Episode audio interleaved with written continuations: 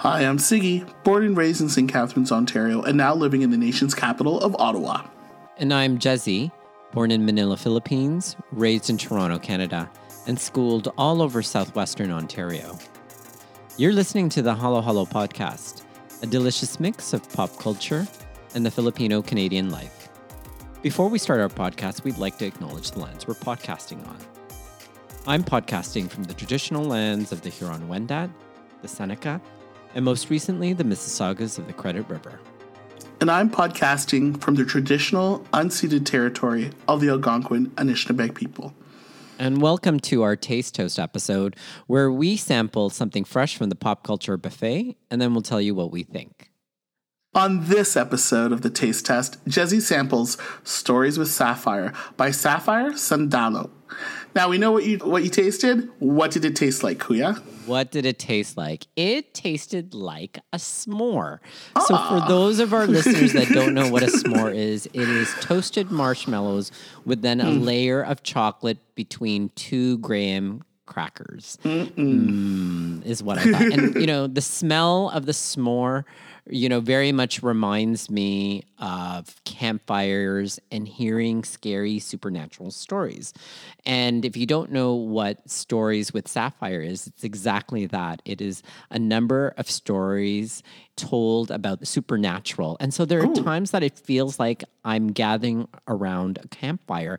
and if I just heard burning wood sounds, it would totally put me there. But that's certainly what it reminds me of is a s'more. And it has a really wonderful mix of, again, Filipino supernatural, urban legend stories.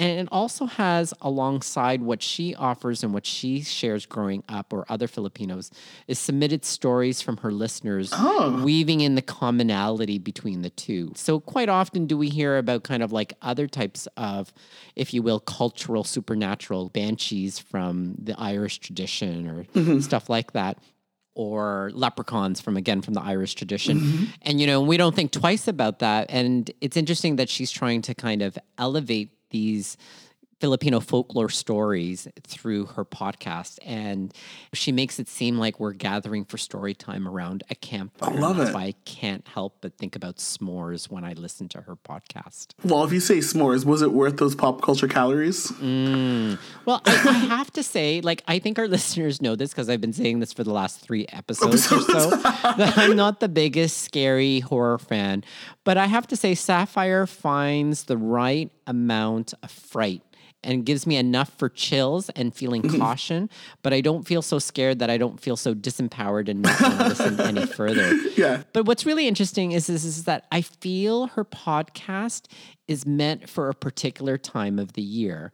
It's kind of like when uh-huh. you see a Marvel release. Like you know that it's either going to be sometime as a December tent pole or it's like a blockbuster mega Summer, hit in yeah. the summer. Imagine trying to see a Marvel movie in the spring. It would just feel a little bit off. Or Right. a Marvel movie in the early fall. It would just feel like, oh, this feels too early or something like that. Yeah. Well, her podcast feels like that needs to be happening in and around the months of October and November, partly during the fall months here in this Yeah. part of the world.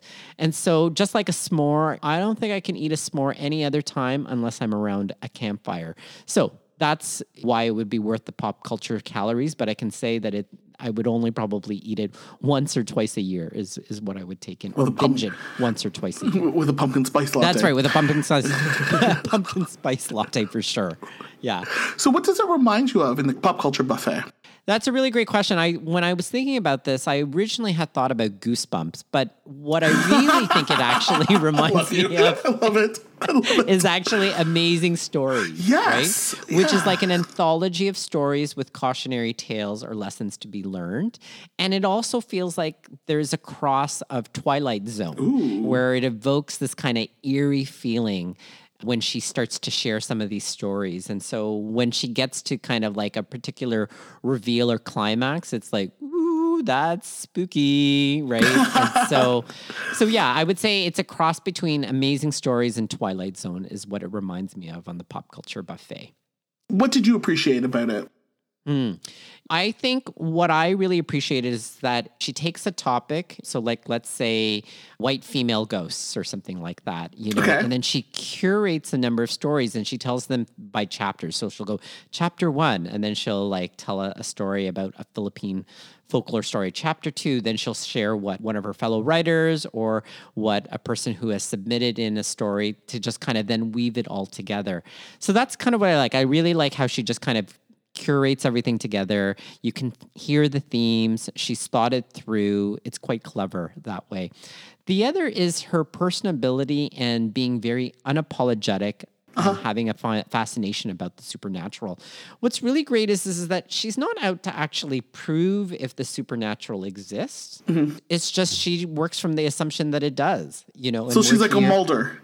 Pretty much. Yeah. Pretty much. Like that would be another probably a close third in terms of the pop culture buffet is, is that this also reminds me of the X Files. She doesn't really think about trying to convince you. It just is. She calls all of these things encounters like oh this person had this encounter or i had this encounter with this particular filipino folklore or story or supernatural element and stuff Yeah. like that the other thing that I appreciate about uh, stories with Sapphire is her documentary skills.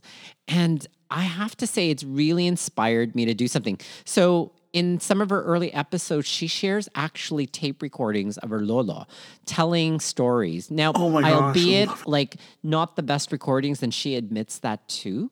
But she's been fascinated with communication and podcasting and radio shows Oh, no ever since from an early age. So she would tape record people in terms of these stories. And so, and then she would share them with us, which has made me want to tape my dad, who has many supernatural stories to share.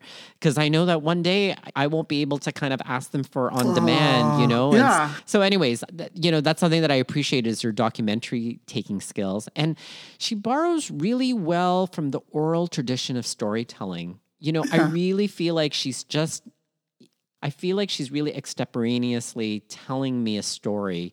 That She's not really reading from a script of any sorts. Perhaps she is, but it doesn't sound like it. I really feel like I'm hearing a story around a campfire. She's telling me like a ghost story on Halloween night, Yeah. which is like, oh, you got to hear this. So, and she's got a great radio voice or podcasting voice. So, anyways, many things to appreciate. I very much enjoy this podcast for sure. Would you sample it again? I would.